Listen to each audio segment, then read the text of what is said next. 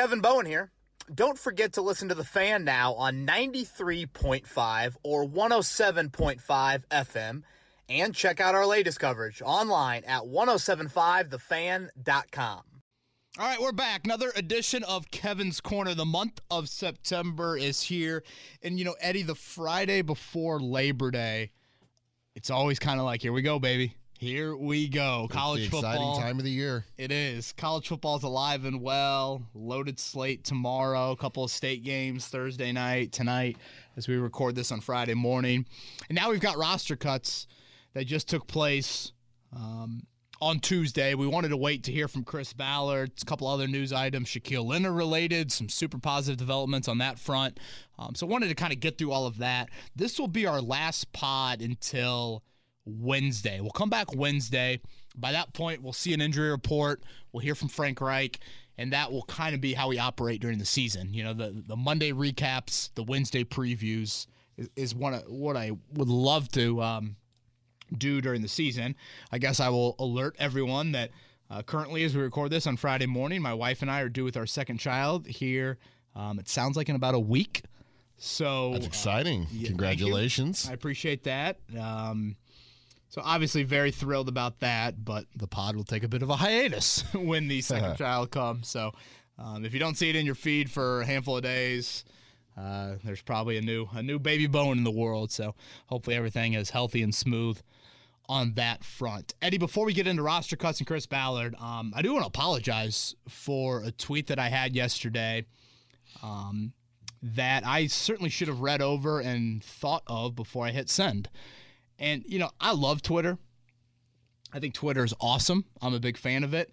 Um, where I think Twitter is probably at its, I don't know, hardest area to, I don't know, convey would be like showing when you're trying to make a joke of something and when you're trying to be honest about something and like the sarcasm meter is very difficult to find on Twitter.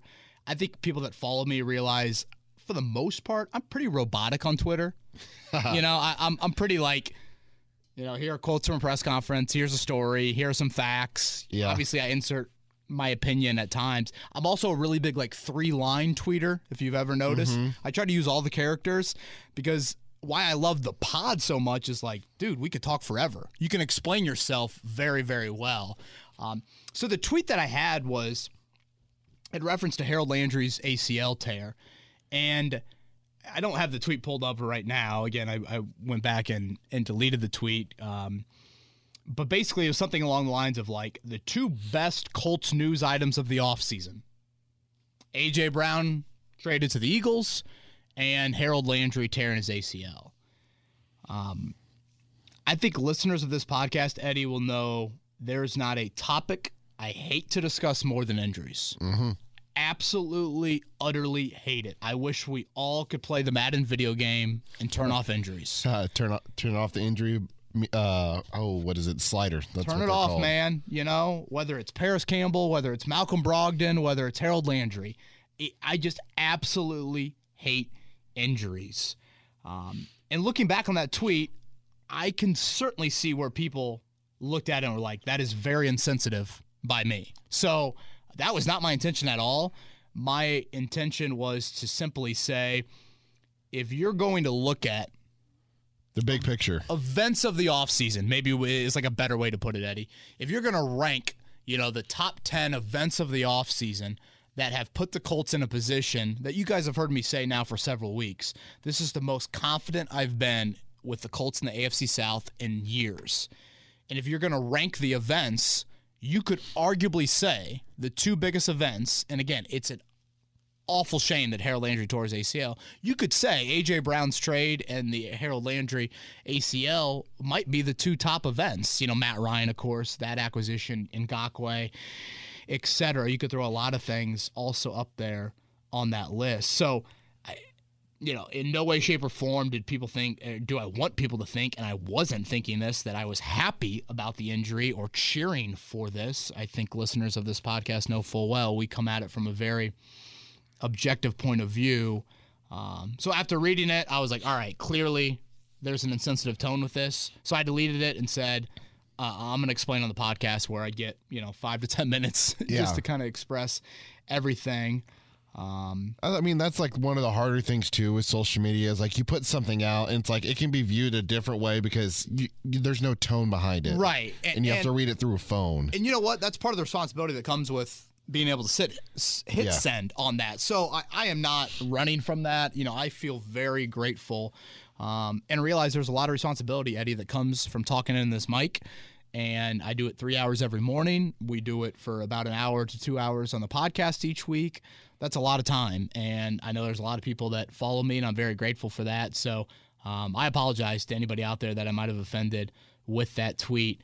Um, that is certainly not where I was going at all with it. Um, feel awful for the Titans. Feel awful for Harold Lan- Landry. I a few times have seen or heard or even talked to people associated with the Titans. Harold Landry seems like a great guy. Um, I guess you know a little bit of silver lining for him. I'm glad he got paid. You Yeah. know, you know when you think about this, I mean, he had a great season last year with 12 sacks and um, hate injuries. Hate injuries. Uh, it's the worst part of sports. I mean, I find myself. I don't know about you doing this, Eddie, but like I find myself like watching plays and literally like waiting for everyone to get up. Yeah. You know, can I, don't know. Yeah, Maybe yeah. I'm a little like scar tissue with that, but like, I it just it's just a part that I absolutely absolutely hate. Um, so yeah, I don't want to belabor it too much. I think with all that being said, you know, I I stand by the premise of what I was trying to say. Again, I should have reread it, edited it, maybe not even tweeted it out. Maybe I should have thrown out the hey, thinking about Harold Landry and the Titans. I don't know, something like that. Um, but the premise of it was in the continued closeness of the season, now a week from Sunday, there continues to be things that happen that have me thinking the Colts are in the best position they've been in in quite some time to win the division. Um, and unfortunately, injuries insert that picture. It's the same Yeah. reason why when Andrew Luck's been out, the other AFC South teams have had Yep. great chances to, you know, win um, this division. Um, so yeah, whether it's the AJ Brown trade or the Harold Landry injury, there's a reason Tennessee went six and three without Derrick Henry last year, and those two guys were big, big parts of it. And it's a reason why Denico Autry had big sack numbers, and um, you know because Landry commands some stuff and still produces at a really high level there. So uh, yeah, the injury bug right now for the Colts looks to be really, really good. All 22 guy, all 22 starters practicing this week. We'll get into the Shaq Leonard stuff um, a little bit later in the pod, but I did want to begin there before we get into the final roster cuts. Yeah, that's one thing that happened between our last pod and uh, today is the roster cuts. So are there any that stood out to you? Any players that you were surprised that made the 53 man roster? Yeah, if you don't mind, Eddie, let's just go position by position. I, I just feel like that's kind of the easy way to do it. Quarterback wise, we thought Ehlinger all along. Um, I do think he would have been claimed. Ballard is pretty adamant that he feels like he would have been claimed. Ian Book and Kellen Mond, if I'm not mistaken, were the two Yep. quarterbacks that got claimed. Um, you would think that Ehlinger would have been in that group. And again, with how healthy your 53 man roster is, it makes a lot of sense. The Philip Lindsay one surprised me. Um, and you know, Ballard has made it clear that you know Philip Lindsay could come back. So I think that's something to keep in mind. You know, I was looking up Lindsay. You know, he played on special teams last year in Miami and Houston. He played four special team snaps this preseason. So I, a part of me is like, you know, I don't know, maybe he's just flat out terrible on special teams. But part of me was like, four special team snaps? I mean, shouldn't you have given him a little bit more of a look on special teams to try Yeah. and kind of earn a role there? Because from watching camp, and I know the staff loves Deon Jackson. Deon Jackson, Eddie, I would I would guess he had a handful of fumble, ball security moments that were like awful. He had one in the joint practice with the Lions, live rep, third and goal from the one with the starters, and he just coughs it up. Um, that is like the biggest no-no of all no-nos when you're inserting, you know, that third running back just for those one to two plays a game. Yep. And you've brought it up before. It's what 700 some touches I thought it was over 800. over 800 touches for Philip Lindsay, and he's never fumbled in his career. And I just feel like running back means a little bit more here. So, Yeah. you know, I, I, I understand where the Colts are coming from. Like, Marlon Mack was inactive for all those games because he couldn't play special teams. Well, again, you still had Marlon Mack on your 53. You know, you you, you don't even have Lindsay on your 53 right now. Um, so that's where I'm just like a little bit confused by it. You know, obviously Jonathan Taylor and Nyheim Hines are extremely healthy throughout. I also think Hines, you know, he's just the. we were trying to come up with names of it on the morning show this week, Eddie. He's like the wild colt. You know, insert. I feel like defensive side of the ball, you have more of those weird names for positions: Viper, Joker, Rover. Rover. You know, all that. I'm, I'm trying to Husky.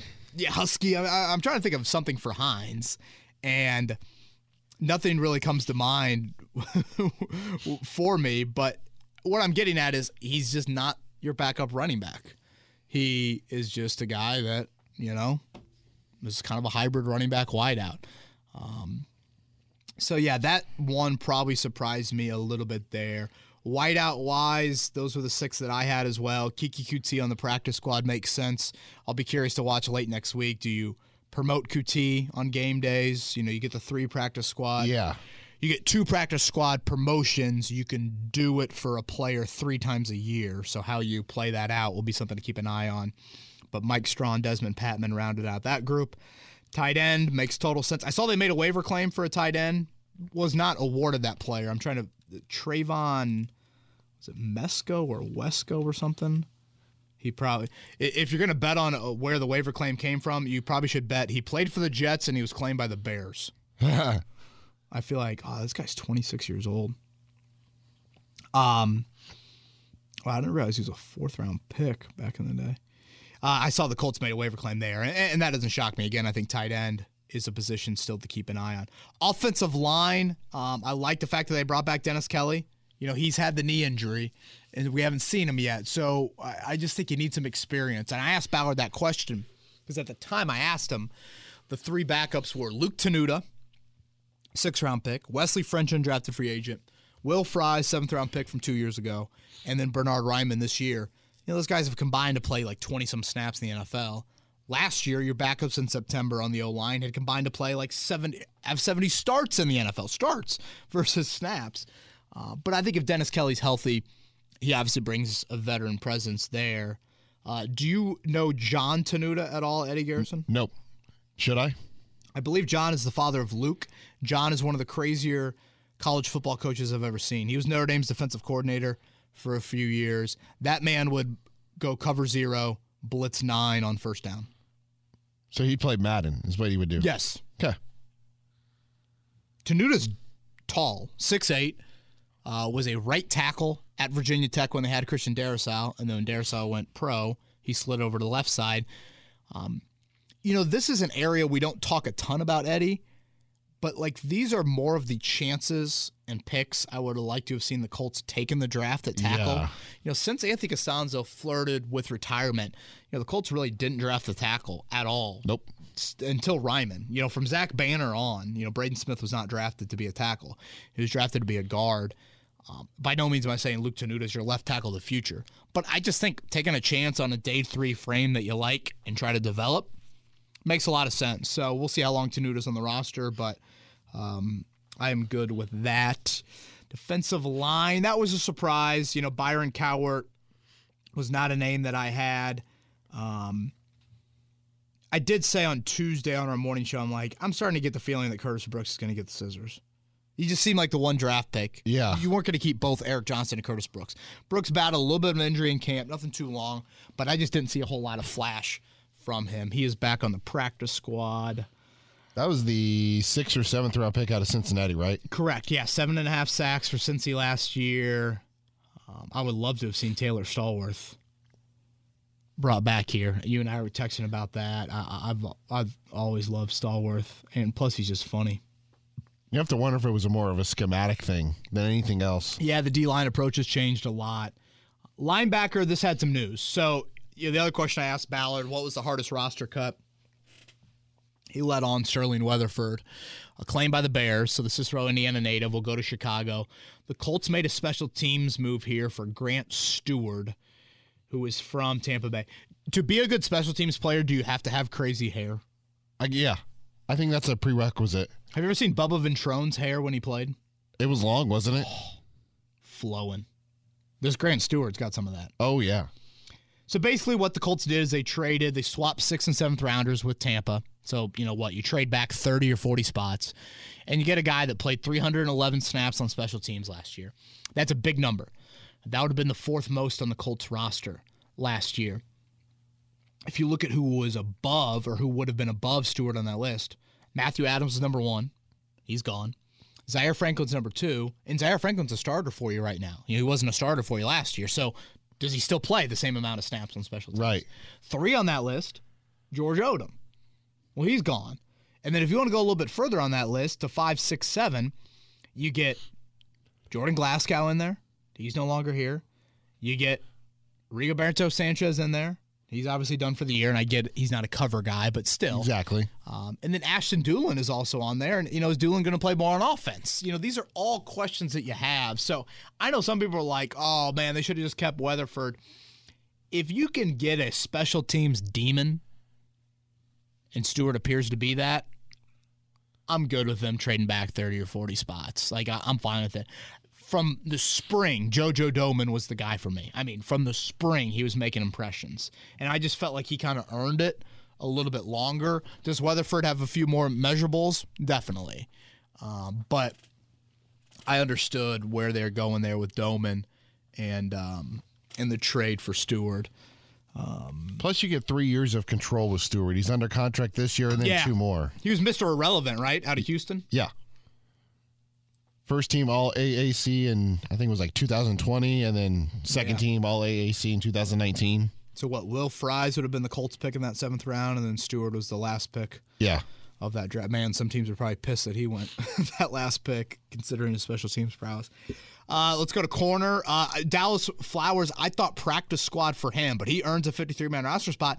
And, you know, they've moved Tony Brown to the practice squad. Now, that's another one I'll be watching. Does Tony Brown get bumped up next week? Does Flowers dress? You know, that'll be something that I'll be watching. Uh, and then at safety, no surprise there. It's a shame Trevor Trevor Denbow got hurt. I'm not 100% sure exactly what the injury is. Sounds like IR to return, though, for him.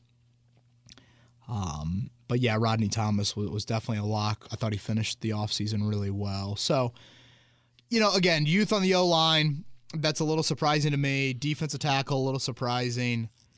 But outside of that, Eddie, I, I can't say I was overly surprised too too much. Did you calculate how many picks you got right? I want to say, I think I missed three or four.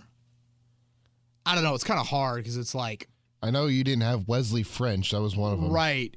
Like I'm pretty sure I had Dennis Kelly, but maybe not Wesley French. Like, but does that count? Because then Dennis Kelly was re-signed. You know, like two days Yeah. later. You know, some of this is technicalities. I didn't have Flowers Or Cowart. uh, and Cowart. Um, and then the trade for Stuard. you know, Right. that Weatherford right would have been on the roster had that. Right, right, right. Yeah, uh, and Lindsay. So I guess I had probably four, probably a solid four um, that I missed there on the cut down. So we'll see how the roster continues to play out. Again, very fluid.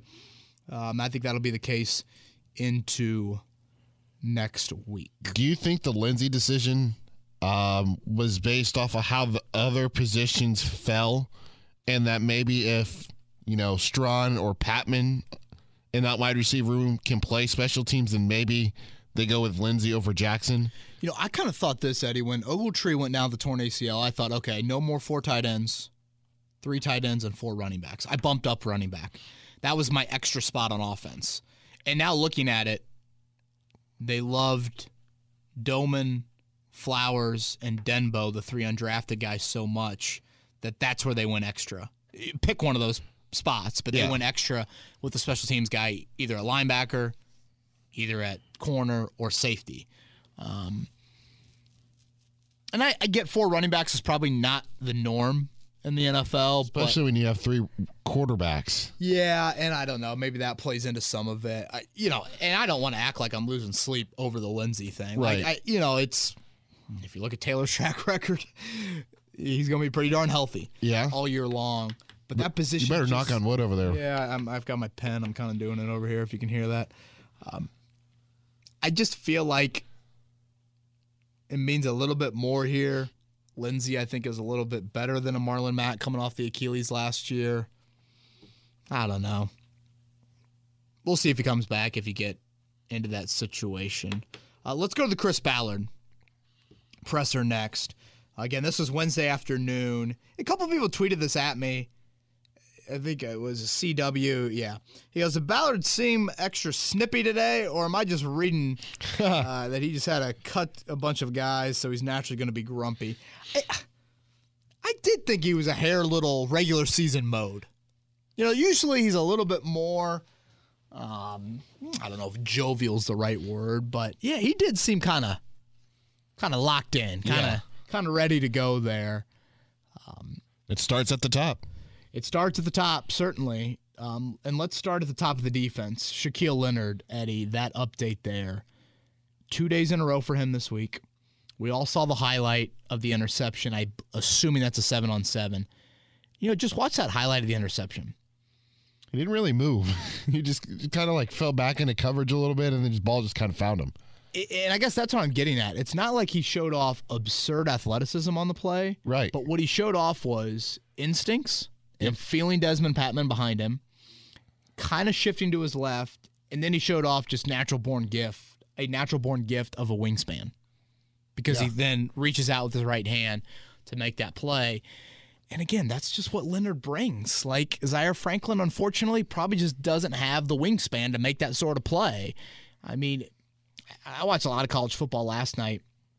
Eddie and you know Aidan O'Connell and Sean Clifford for Purdue and Penn State. You watch some of those end zone shots, and when they get rid of the ball, and those are two six-year quarterbacks.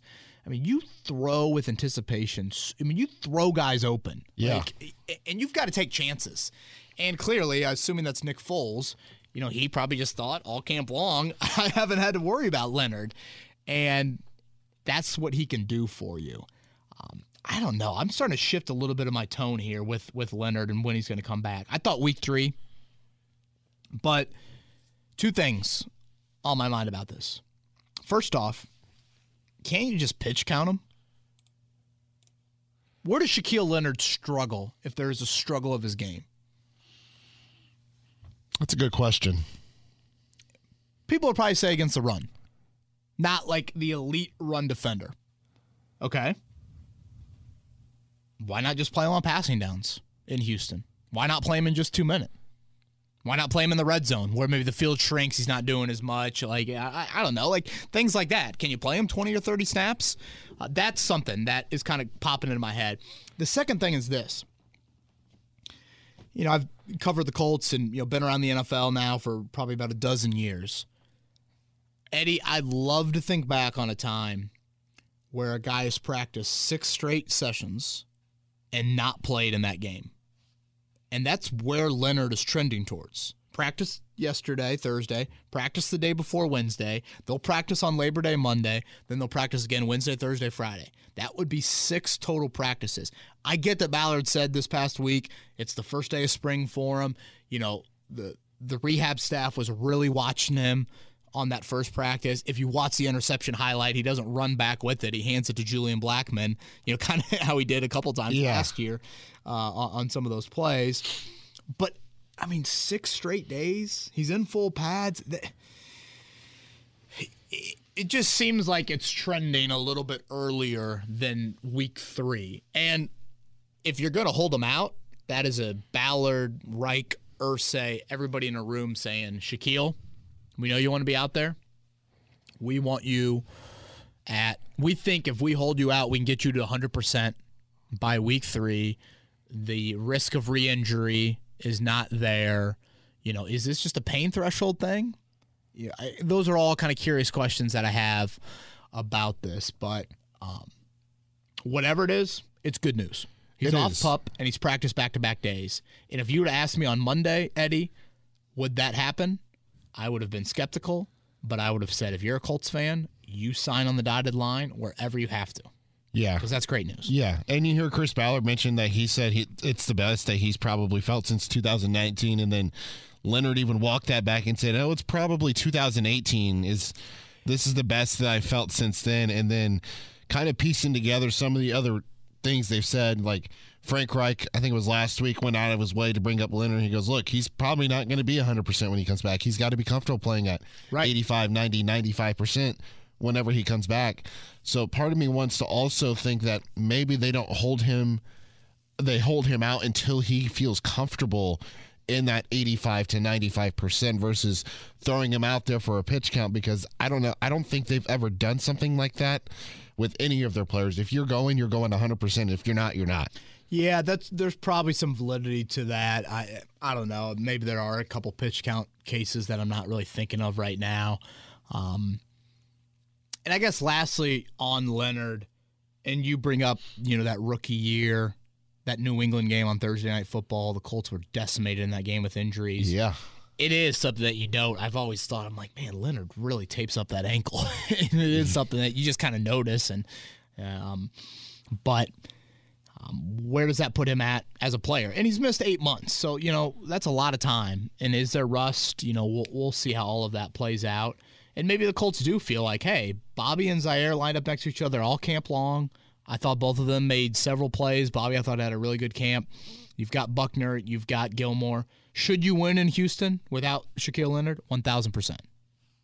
I know it's not necessarily the mindset you have when you've lost eight straight season openers, but gosh, a little bit of a human element to that. Uh, let's shift gears to T.Y. Hilton. Oh, yes. Continues to be a question. Um, at times this offseason, I felt like it was the ex girlfriend or boyfriend that you just don't want to say no to one final time.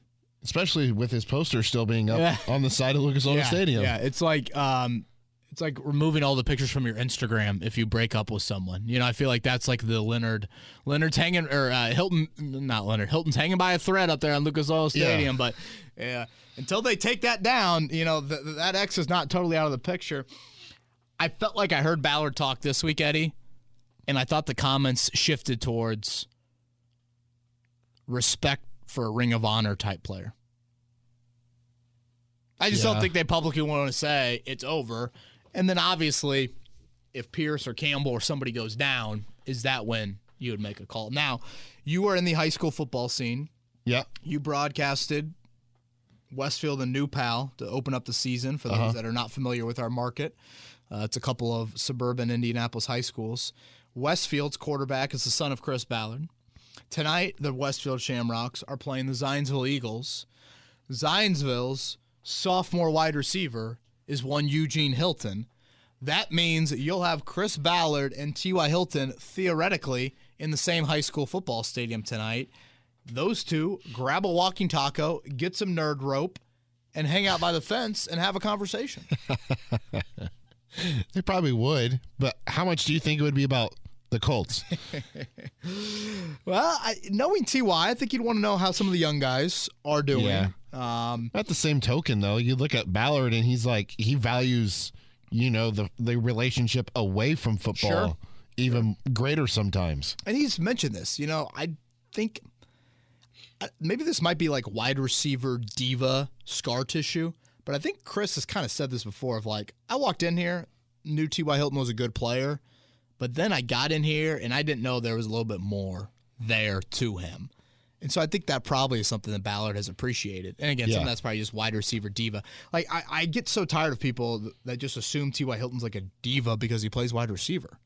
Like not every wide receiver is a diva. Yeah, a lot of them are, but like that's not Ty. Yeah. Um, one thing I thought, you know, with Ballard about Alec Pierce, you know, he's got to grow up. I just at times with Ballard this offseason, Eddie, I feel like he's been super contradictory in his wide receiver comments. Yes. And this is what I'm getting at with the there's a lot of stuff that Ballard does that I agree with. I see where he's coming from. I think it's good philosophy. I nod my head at uh, all of that. There are some things that I disagree with, but I understand where he's coming from on. Like I okay, I, I, I get your rationale. I don't necessarily agree with it, but I understand where you're coming from. Whiteout is one where I don't agree and I also don't understand. And I'll mm-hmm. point out two specific scenarios why. You go back to the February press conference at the combine. He literally says we cannot act like Parris Campbell's our number two or number three on the depth chart. Through every step of the offseason, free agency, draft, OTAs, camp, down to the preseason, Parris Campbell's been two or three on the depth chart. Yep. So that's one head scratcher. The second head scratcher, and you can go back well beyond this year. You can go hell. You could probably go back when they drafted Pittman. Ballard has always been a skeptic of college wideouts coming in here and impacting. And I say coming in here, I mean the NFL and impacting Yes. from day one at a consistent high level. And he says the other day, we need Pierce to grow up. I, that's a lot to put on his plate when again you yourself have mentioned that is a position that you it's tough to see guys truly impact from day one. The thing about pierce that i do think there's a little bit of an exception from him pierce has such big playability mm-hmm. that like he can be that wide out that gives you one for 27 one catch for 27 yards but that's like a that's a jump ball that flips field and now you score a touch like he is like that. So i think that's something that does stand out um, on that front. But basically, to summarize it with Hilton, he's not coming here unless an injury, in my opinion. Do you think Ty would have an interest in coming back? That's the other side that I think people forget about sometimes. Yep, yep, yep, yep. Um, that's a good question. I, I don't, I don't know that for sure. I don't. Um, and again, this kind of gets back to the Ty. Like he's just not a deep. Like how many wideouts would just be like posting on Instagram their workouts and like, you Yeah. know, here's Terrell Owens and Drew Rosenhaus doing crunches in the driveway. Like, you know, it's just not. That's not Ty. A couple other Ballard quotes before we get into Twitter questions. Hot Rod is our guy. I asked him, "Are you looking at any other kickers?" I get that you went, when you get to September second, Eddie. There's probably a bit of a public backing you need to have for your kicker. Yeah. Mentally, it's probably healthy to do that. Me, skeptical. And then Quenton Nelson. He was asked pretty directly about positional value and can players transcend positional value? Ballard is a believer in that. You pay your best players. He's special. He's special to us. I think those quotes stand out. I mean, he's special. I think we all agree he's a special player. 100%. special to us. Again, Ballard holds that position and the character and the football work ethic and all that in high regard. So I think both sides have leverage. I think both sides want to be really quiet. Deadline spur action. I mean, technically, there's no real deadline in this. He's under contract for this season. The deadline comes next year, but there's kind of a soft deadline of probably next Friday or Saturday before the season mm-hmm. starts. What's the What's the hiccup? Is it the guaranteed money? Is it the annual number of wanting to be above Trent Williams at 23, wanting to be above Joe Thuney as a guard at 17 or 18? And he brought him up specifically in that uh, that press conference on Wednesday. Mm-hmm. He said uh, you don't you didn't see Kansas City have any problem paying their guy th- that guy. Yep, and he did. He did point that out. Um, you know, I would say Kansas City with Patrick Mahomes, they can operate probably a little bit differently with that. Uh, but yeah, Quenton Nelson's going to be here long term. I, I, I, and that's kind of the moral of it. You know, if he signs a deal on September 10th versus whatever, uh, he is going to be here. Uh, anything else, Eddie, stand out to you, or should we get to Twitter questions? Uh, just one quick thing about the Q front. Um, do you think he would play underneath a, a franchise tag if they didn't get to the point of a contract extension? It's a good question. Quenton Nelson strikes me like the guy that would play football. Period. Uh, I guess that is true. I shouldn't ask him that, should I? well, and I didn't mean it like that because obviously Quenton Nelson, when I asked him about playing in the preseason, he literally looked like he wanted to throw me to Lebanon. Um, he may have th- he may have tossed you a little bit further than that. yeah, I, I maybe Frankfurt. Shout out to the hot dogs. Uh,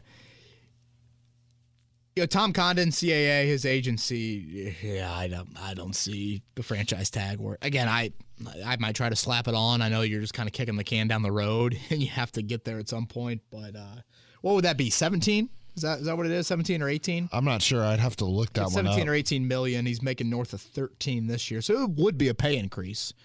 But obviously, you would delay his ability to sign a long term deal. So I'm going to guess his agency would be very disappointed with that. All right, let's, we got about a dozen Twitter questions to get to, so let's get into it now. Let's dive into them. Uh, Travis, you're up first. Thoughts on Stuard and what's our picks for 2023 now after the Carson Wentz, uh, Ryan Cross, and Stuard trades? Okay, Travis. So you've got a first, second, your own, your th- the third from Washington because you traded your third for Nick Cross. Um, you still have your fourth and your fifth you swap six and seven, so that makes two sevens. One from Tampa Yep. and your own. I think I have that right. Um, yeah, you know, I talked about Stuard a little bit earlier. I, I like it. I mean, the Colts still have some ammo to move up. I mean, they don't have a ton, and we've talked about this before. You know, a lot of teams that are quarterback needy have multiple first round picks. So, um, as much as I always love the draft, I can't fully grasp my mind around the draft for a while here, Yeah. which is which I think is a healthy thing. Yeah. I'm ready yeah. to watch football. Yeah. I mean, backyard, bro. Dude, th- this sums it up, Eddie. Last night. All right, did you see Ball State's first play of the season? Nope. Ball State, 35 and a half point underdog.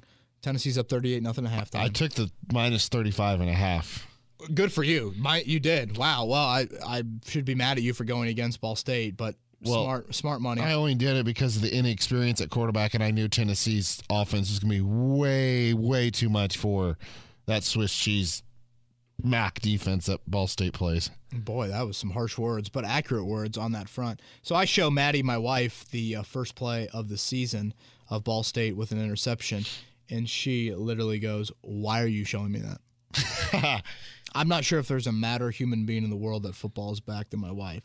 I'm like, yeah, we've got Purdue tonight, we've got IU tomorrow, we've got Notre Dame Saturday night, and her, I was, I guess, in my head, it sounded like there, I sounded like she might have some joy in return when I said that phrase Yeah. and I did not sense any joy in return. It was probably like an oh yay.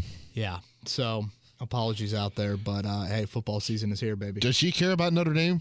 Uh, she cares because I care, but then at times she's like, "Man, second and twelve, and we're yelling that loud." so yeah, but no, she cares because I care. As you're decked out in all your Notre Dame gear for I know. today. I, I I could not look more fanboy today. Uh, Rodney is spitballing here, and he said, "Did Ballard view Phillip Lindsay in the same breath as Nyheim Hines? Maybe he felt like they were doubled up there. I don't know. Just a pod question for later." No, yeah, I appreciate the question, Rodney. But again, Hines is much more of a na- he, he's not an in between the tackle guy. I, I don't view him as doubling up. I, I don't. I think Hines, again, to the earlier point, he's a wild colt. He's just different. Um, so I, I do not think that Hines and Lindsay are similar in that way. Brian says he knows it's preseason, but that's all he can go off of uh, based on what he's seen. Is Frank Reich putting too much faith in Nick Foles? He was quarterback three last year with the Bears, and clearly Ehlinger has outplayed him in the preseason games. And I realized Sam was going to uh, go.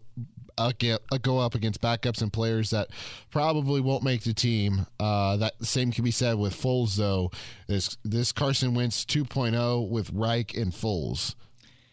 Yeah, I I think we're getting a little bit too deep in the weeds with that one. I, I the preseason is weird, Eddie. Like when things go well and individuals play well. Oh, it's the preseason. No, no, no. When, when good happens, we're ready to build the statue. Yeah. Like Sam Ehlinger, like the guy, the fireman that did Peyton's statue. I think he just got Sam Ehlinger renderings for the statue. And then when it's bad, it's always excuses. You know, it's always of, oh, it's rust. Oh, it's, you know, that's what August football's all about, this and that. I, I'm totally fine with how the Colts are operating right now quarterback. Totally good with the pecking order on the depth chart. I've got no issue with it. Um, you know, Ehlinger's never thrown a pass in the NFL. Nope. And Sundays are different. Sundays in the fall are different. The speed is different. Everything's different. And, and like comparing it to Wentz, I mean, you gave up a first and a third rounder for Carson Wentz. You handed him the keys to the franchise. This is a debate about the backup or the third stringer when the starter has missed one game in 14 years. you know, I, I just don't think that they're the apples to apples in the comparison with that. So I like what the Colts are doing with the quarterback. If Sam Ehlinger can be your backup of the future, you know, maybe we'll have this conversation in 2023. Um, but yeah, I, I, I'm totally fine. hey, Kevin from Low End Theorist. Hope you and the family are well. Any concern about Nelson not signing a contract yet? Thanks. No.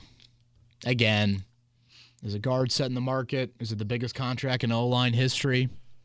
You know, Jim Irsay certainly is not held back in his praise for Nelson. I, I think one thing to note, I didn't mention earlier, Eddie, it is the first first round pick Ballard's ever extended. So, you know, it, that, that's just different. You know, th- there's a lot of differences to it. Is he the only first round pick Ballard has ever had? Well, Hooker, Like, you know, oh yeah, yeah, yeah. Um, Forget about him. Yeah, yeah, yeah. So Hooker was 2017, Nelson was 2018. So yeah, I'm not saying that like Chris Ballard, you know, was bad. It was the second ever draft. What I'm getting at is just there's complications with first round picks and contracts. There's complications when the dude's been an All Pro every year. Yeah. and he plays guard and- and all of that. So, um, yeah, there's just a lot. Mikey says after rewatching the Seahawks and Rams games from last season, the offensive tackles were horrendous and Ryan Kelly was not much better. Should we expect the tackles to start stronger and be more efficient this season? Yeah. Well, first off, Mikey, boy, that's a tough rewatch. Going back and watching the Seahawks and Rams games from Hope you had a year. six pack on hand. Gosh, um, yeah, that's an understatement. You know, how, how healthy was Braden Smith? You know, I always feel like that was kind of a big thing. Um, Pryor and pass pro is what worries me a little bit more um, than run.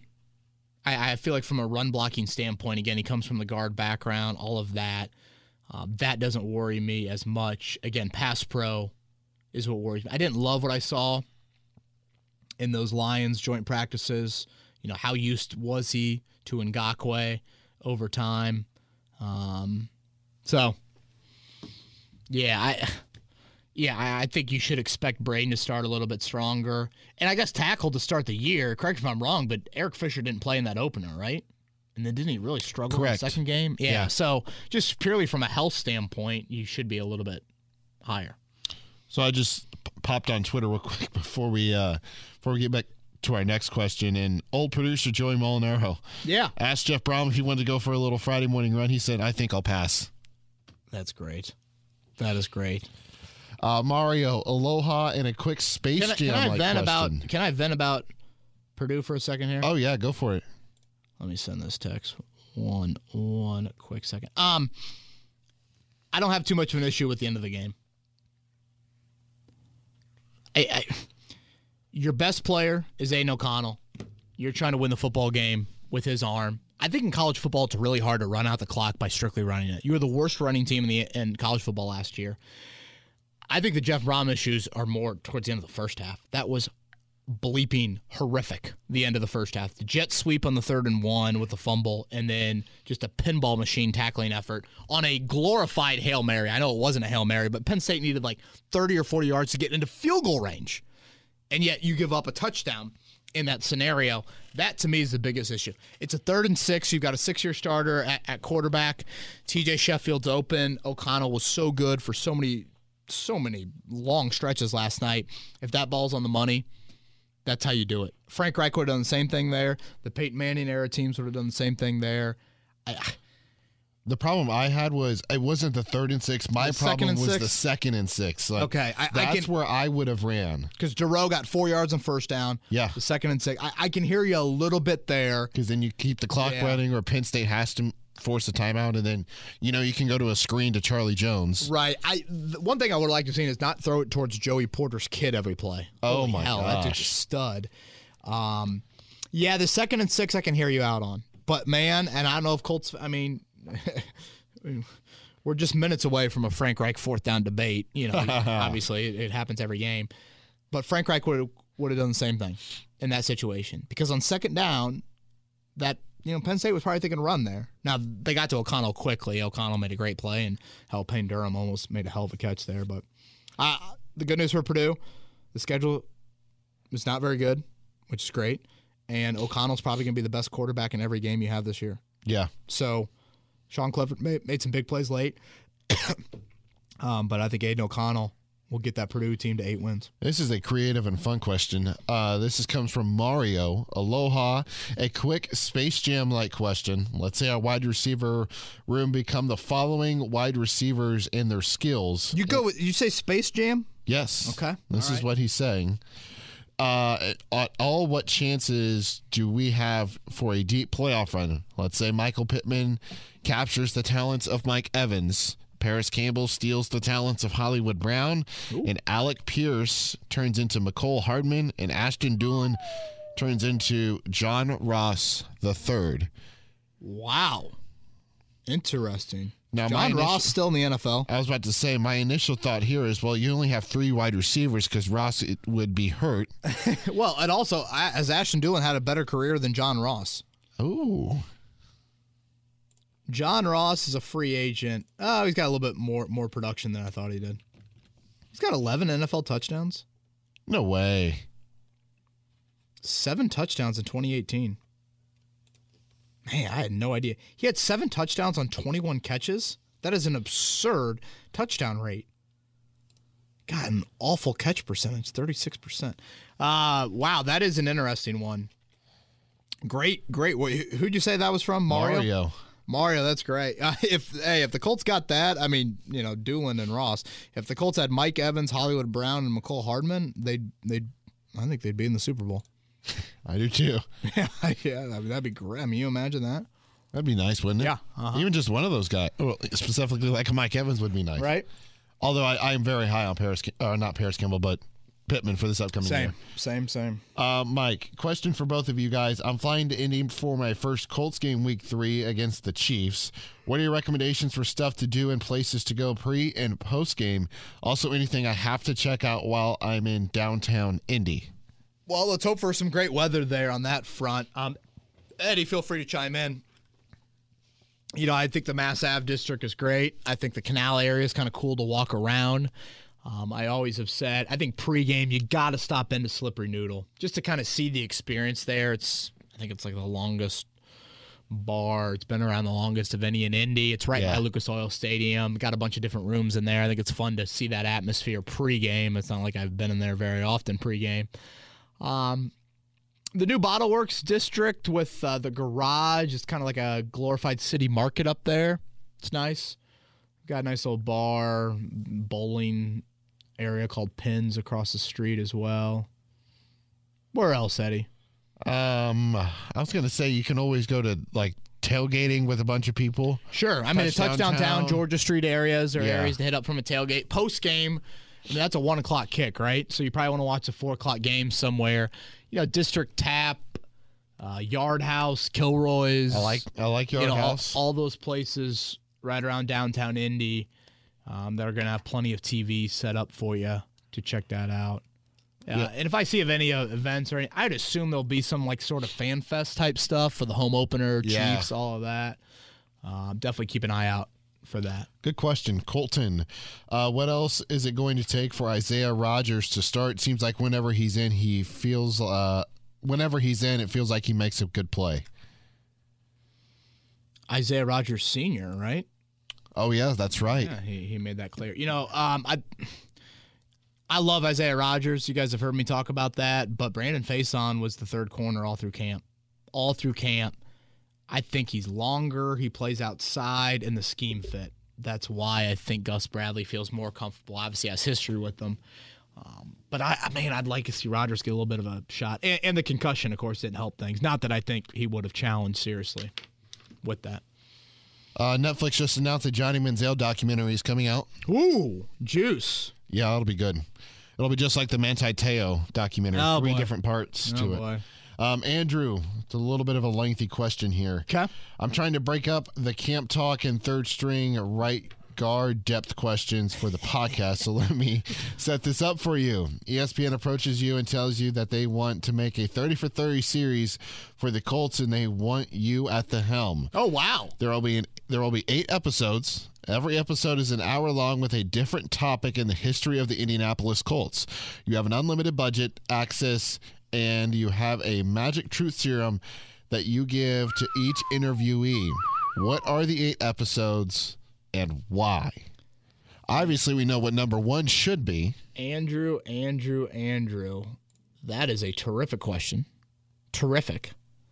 Um, eight episodes. Wow. Well, the namesake obviously would have an episode Yep. in the Andrew Luck retirement. I think that's rather obvious. Uh, the Peyton 2011 season. You know, did Peyton really think he was going to play that season? Did the Colts just keep him on the roster to try and sell tickets? There's that like that indoor hidden practice late in the season of rumors of veterans late Him trying to become the red zone QB. yeah, all of that. I'm like, what? So that one. The love of 30 for 30 on Bob Sanders. Bit of a mystery man. Would love one on there. Um, I didn't they do a 30 for 30 on the move to Indy?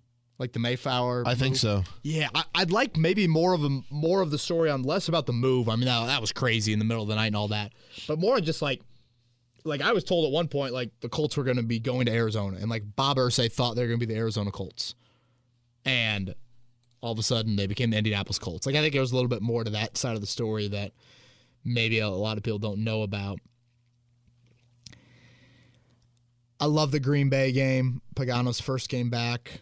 Um, or excuse me, Pagano's first game gone with leukemia, the orange gloves for Reggie Wayne, all that, the 30 for 30 on that. How about Jim Irsay as a human? Yeah. It's a full on 30 for 30 on Jim Irsay. Boy, that's probably close to eight. Something else, Eddie. You know, the fact that the Colts got Peyton Manning and Andrew Luck, you know, if you look at the drafts around them, Yeah. wasn't Eric Fisher the number one overall pick Mm-hmm. the year after Luck? Yeah. The week 17 games that played out for the Colts to get the number one pick in those years, like were down to the wire games for the Colts. And then I think in the Peyton year, I want to say like Jake Plummer had to lead like a two minute drive late in the year for Arizona to win that game. Therefore, they had one extra win, and that put the Colts at one. Because I think the Cardinals and Chargers maybe trade, I don't know, something along those lines in 98 for Peyton to go one and then Leaf obviously to go two. So yeah, just kind of like what could have been sort of 30 for 30 type storyline. I don't know. Am I am I forgetting anything? I can't think of anything else. Maybe just like the to figure out what the relationship was actually like between Pagano and Grigson. Ooh, now that's a good one. that is a good one. Uh spoiler, alert, not good. Yeah. But yeah, that that's okay. I like that one. Uh oh, the whole Josh McDaniels situation. Man, Did I, I- tell I'm, I'm forgetting a few. I might need to.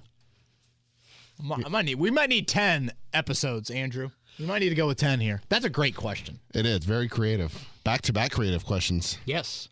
Rob, uh, what kind of stat line does Parris Campbell need to have for the Colts to offer him a second contract prior to free agency, or does his availability ultimately weigh more into the decision than his production? Yeah, it's ninety-eight percent availability.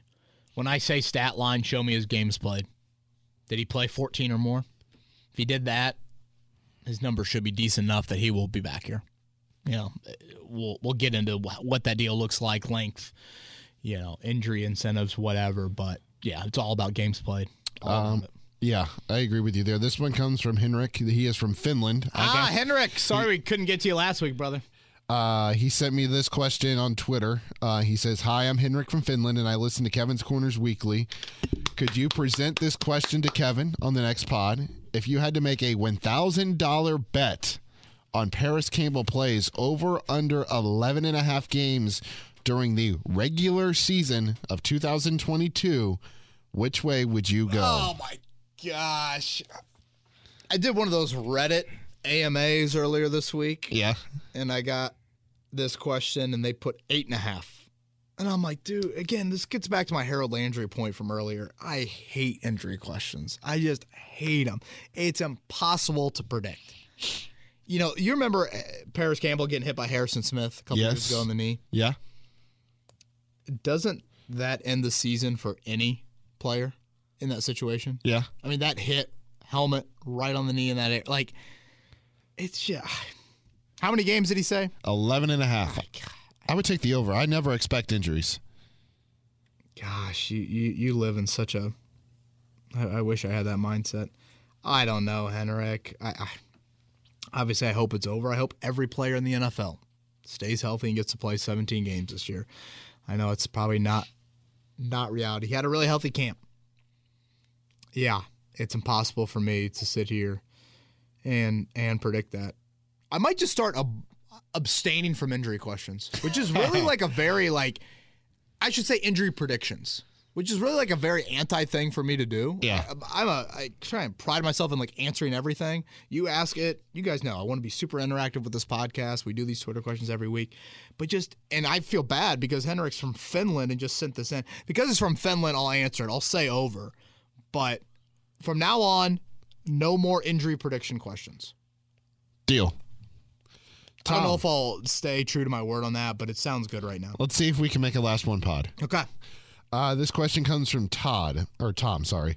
Not to be doomsday-ish, but is there a scenario that would lead to leadership changes? For instance, if we start two and seven, beat Houston, split with the Jags, get swept by Tennessee, I got to think Irsay would be boiling. Division basically gone at that point. Hope that doesn't happen, but I have high hopes. Uh, and I feel two and seven is more probable than seven and two. History says. two and seven. Eddie, pull up those first seven games, or like pull up those first nine games. Uh, would Irsay be boiling at two and seven? Yes. Would he fire them? No. No. Are you ready for the games? Yeah, yeah, yeah. Re- give give us the first nine, Ho- ho- home and away as well. All right, I'll just go week one to week nine. Okay. Houston, week one. Jacksonville, week two. Both are on the road, as we've well documented. Okay. Uh, Kansas City is at home, week three. Home against Tennessee, week four. You're at Denver, week five. Home against Jacksonville, week six. At Tennessee, week seven. Home against uh, Carson Wentz and the Commanders, week eight. And then you're at New England, week nine. I mean, I, I just heard at least four wins, right? I heard six. Six and one? Oh, six and three. Yes. Keep on thinking there's only seven of them. Yeah, yeah, yeah, yeah, yeah, yeah. I, I probably have them six and three, honestly, in that nine game stretch. Jacksonville, you said at home? Yeah, they have Jacksonville Yeah, Jacksonville six. twice. Yeah. Houston on the road. Commanders at home. Yeah, I I, I can't go there. Tennessee But- at but- home. Uh, I guess we need to play along with Tom's hypothetical more than we need to rip rip the hypothetical. Uh, Tom, under the hypothetical, no. I, I just again, you guys have heard me talk about the hot seat and the accountability and all that, but I don't think he would be making a move. In season, no. No. You know, the other thing about in season is like, I've always felt this. Like, is there someone on your coaching staff you really want to evaluate to be a head coach? Like, it, and again, I'm getting a little drastic with that, but I, I do like Bubba Ventrone, but I, I don't know if, I don't know. Interim head coaches, man, it's so hard. Yeah. Dan Campbell's like one of the few that's like been an interim, lost the interim tag, became an assistant again, and then became a head coach eventually. Right. Uh, second to last question. This one comes from Chris. Number one, will we be better or worse at the left tackle position than we were last season? Number two, how much blame should Eric Fisher get for Carson's play last year?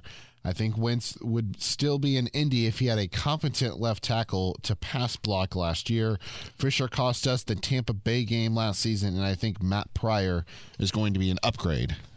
Chris, you might argue if you sat down with Carson Wentz, or excuse me, if you sat down with Eric Fisher, he would say, if I had a better quarterback, I would have looked better last year. If I had a quarterback that got rid of the ball, that processed a little bit quicker. And then if you're drinking with, you know, Jim, he may say, you know, the defense has to hold them from not scoring either. So it's not all just on the left tackle. Yeah, that's um I don't know. Pryor, we just have never seen Eddie. I mean, yeah, I guess we saw him last year in, in that Raiders game, and I brought up the run blocking, the pass blocking, and I do think Matt Ryan is naturally going to help out Matt Pryor this year because he is going to be more of a processor and going to be able to identify pre-snap where exactly the front is coming from and where they could potentially attack the Colts. So, yeah, I mean, it's going to be hard not to compare Pryor and Fisher, but again, you got to acknowledge the quarterbacks are, are are different. But Fisher certainly. I mean, he mentioned Tampa Bay game. I feel like the was the Ravens game. There was a big